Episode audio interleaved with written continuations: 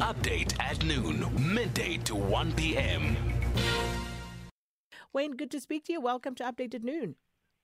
Yeah, nice to be with you. Uh, good news for civil society. Uh, I suppose so. And of course, uh, this is one that had many South Africans quite worried. So, the court ruling in your favor, uh, you did expect that outcome, didn't you? Oh yes, we did. uh, no, we um, you know we've been challenging this AARTO issue for a long time. We've had to look at exactly what's happening. The two main elements. The the one the, uh, is is administratively this is unworkable. It is a it is a, is a nightmare. It's not going to work, uh, just like e-tolls was. Uh, but besides the unworkability and the administrative bungling, there's a big constitutional issue around uh, the AARTO Act. It, it is the national government usurping the powers essentially of, of local government. And uh, so we thought, well, before we go and challenge the unworkability, which we've tried to bring to the attention of RTI, the Road Traffic Infringement Agency, and the Department of Transport, um, we need to challenge the uh, the constitutional uh, unconstitutionality of this uh, act. And that we did in October. There were two days set down for the court case. It was all over, done and dusted before lunch on the first day. Uh, very strong arguments from our side, which they really couldn't uh, uh answer to the issues that we were raising in court expecting this judgment, and we got that today. So, very good news. It sends them back to the drawing board now, essentially. Uh, Wayne, just with regard to uh, the issues that Judge Annelie Basson mentioned in her judgment uh, with regard to uh, precisely what makes this unconstitutional and invalid.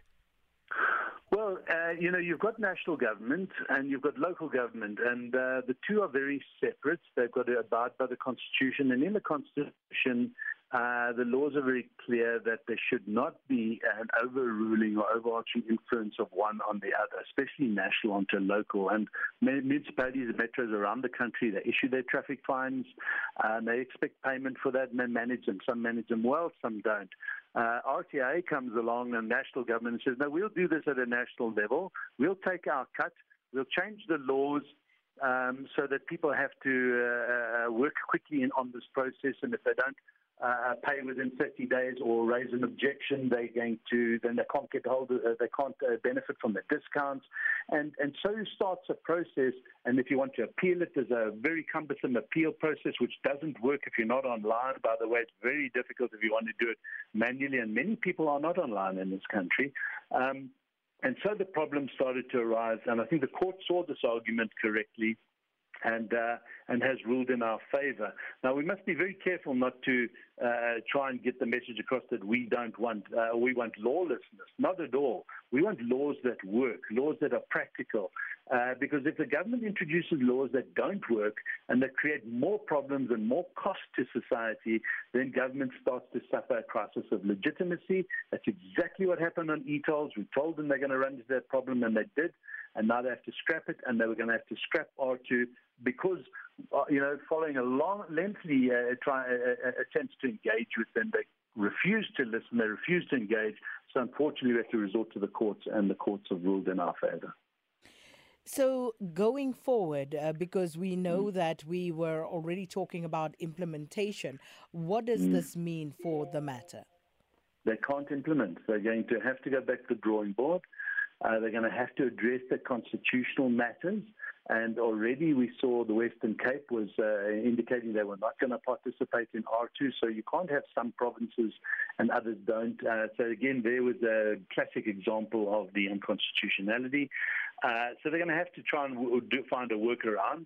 Um, you know, we, we don't necessarily uh, want to discredit the whole uh, demerit point system, which was going to come out of this, uh, uh, but it can't work, and it was never going to work in the current format. So hopefully this time they will engage with civil society so we can have meaningful input uh, and they don't have to waste their time and the court's time again uh, if we challenge them again. So maybe they will they will start doing government properly because the way they this government department, specifically the Department of Transport, is operating is just uh, is just bad. And you started out and you said uh, this was, you know, a great outcome for South Africans. So just remind us again, uh, Wayne, in terms of this challenge and you taking it to court, um, why did you take this up? Well, uh, because um, you know, as I said earlier, we, we we need to have a government that is that is able to run its laws and manage its laws and administer its laws. When you don't administer laws properly, people find themselves uh, in this crisis. They don't know how to abide by the laws. Um, and so we wanted to engage with uh, uh, AARTO, the government uh, department, uh, the Road Traffic Infringement Agency. We had workshops, by the way, which we invited them to. They said they would come, and then they didn't come. We had all stakeholders there, the road traffic and uh, the, the road freight associations, the AA, a number of bodies to raise their concerns around this. And they decided to act like ostriches, dig their heads in the sand, and, and pretend that, well, you know, if we don't know about the problems, well, then they won't exist. And this is a problem that the state has. It makes laws and thinks that people just come running and fall in line. But when they're administratively unworkable, it's a problem for you and I, the citizen. So that is why we wanted to challenge this, or first of all, try and fix it through through negotiations with them and engagements, but they're not an engaging department. They they do not believe that society can offer any advice to them. Uh, so this is the consequences that they suffer. Uh, very costly. A lot of lot of work is now being undone um, as they work to try and get this thing into place uh, because they don't want to listen to society. So that's why we tackled it, and we're glad that the courts see it uh, in, our, in our favor. And of course, that is an issue, Wayne, in terms of the cost factor. Any mm. idea of how much it's cost the South African taxpayer thus far? Well, just the time. Uh, and by the way, this goes back 12 years or so to 2008 when they started with this uh, Act. They're supposed to implement it 10 years ago, but it has gone through an, an, a number of iterations and and uh, and amendments to the Act. And every time they amend it, it gets more complicated and more messy. Uh, and again, they still ignore civil society's input. Uh, and so, uh, you know, I don't know how much money they've spent just compiling the act, but this court case, we've got a cost order in our favor. So, you know, the government's going to have to pay our court costs as well. Uh, and that runs into millions sometimes. Um, uh, uh, maybe not on this specific case, but they have spent uh, several millions of rands, if not tens of millions of rands, on the AARTO process to date. They've they set up the systems in RTI. They started to employ people to try and manage it.